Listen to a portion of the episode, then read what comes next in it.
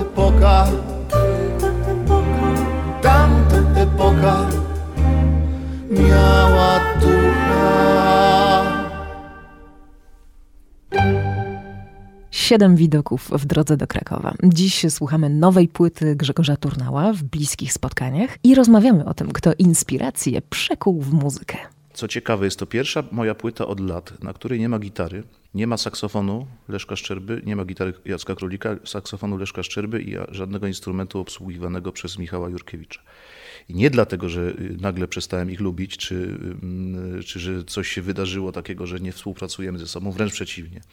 Tylko właśnie y, postanowiłem otworzyć trochę czystego pola dla takiej najbardziej podstawowej kameralistyki, gdzie są tylko smyczki, obój, głosy, fortepian i minimalna perkusja. Także tu nie ma, na tej płycie nie ma biżuterii, ozdób, jakichś trzecich planów, jakichś migotliwych y, kontrapunktów z, pięciu innych instrumentów. To jest bardzo czyste pole i jedno, jedno, na co chciałbym zwrócić uwagę, a w końcu RMF Classic to jest, y, to jest y, stacja słuchana przez ludzi bardzo wrażliwych i przez melomanów, którzy zwracają na takie rzeczy uwagę, że jeżeli ktoś sądzi, że ja pominąłem w opisie płyty gitarę, to y, myli się, ponieważ tam naprawdę nie ma gitary. Tam jest akustyczna gitara basowa, która, na której gra Robert Kubiszyn i który grając jednocześnie y, partię basu na y, wysokich strunach realizuje partię gitary. To się dzieje równocześnie, to nie są żadne nakładki.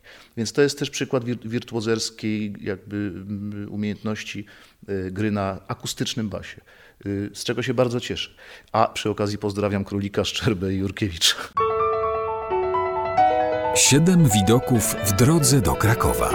O nowej płycie z Grzegorzem Turnałem i Mariuszem Pędziałkiem rozmawia w RMF Classic Magda Miśka-Jackowska.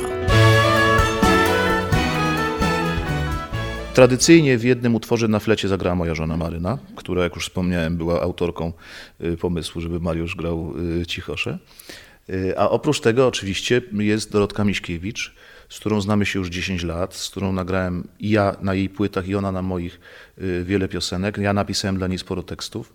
Y, nawet ona żartuje, że jestem tak zwanym tytularzem, bo od moich piosenek pochodzą tytuły jej kolejnych płyt. Myśmy z Dorotą w sumie przyszli zupełnie innych światów. Ona y, z jazzu właściwie kompletnie zanurzona przez tata. Ona zresztą ma głos zupełnie jak saksofon Henryka Miśkiewicza. Bardzo podobny brzmi Y, tata jazzman, tu całe środowisko i tak dalej. Warszawa w ogóle kompletnie co innego. Ja tu piwnica, Kraków, jakieś takie klimaty dość y, kameralne. Z jakichś powodów nam się zaczęło dobrze dziać i pomyślałem przy tej płycie po raz kolejny, że potrzebuję takiego głosu z zaświatów właściwie.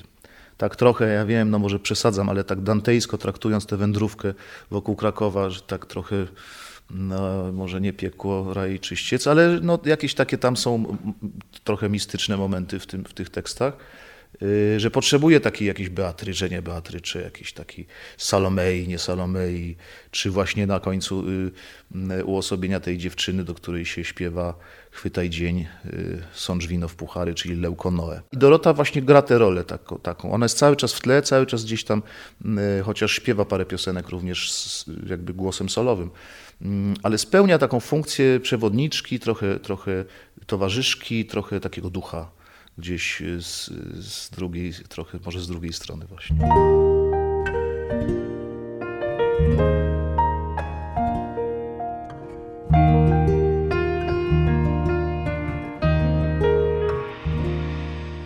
Nie pytaj, nigdy nie poznasz, jaki dla mnie.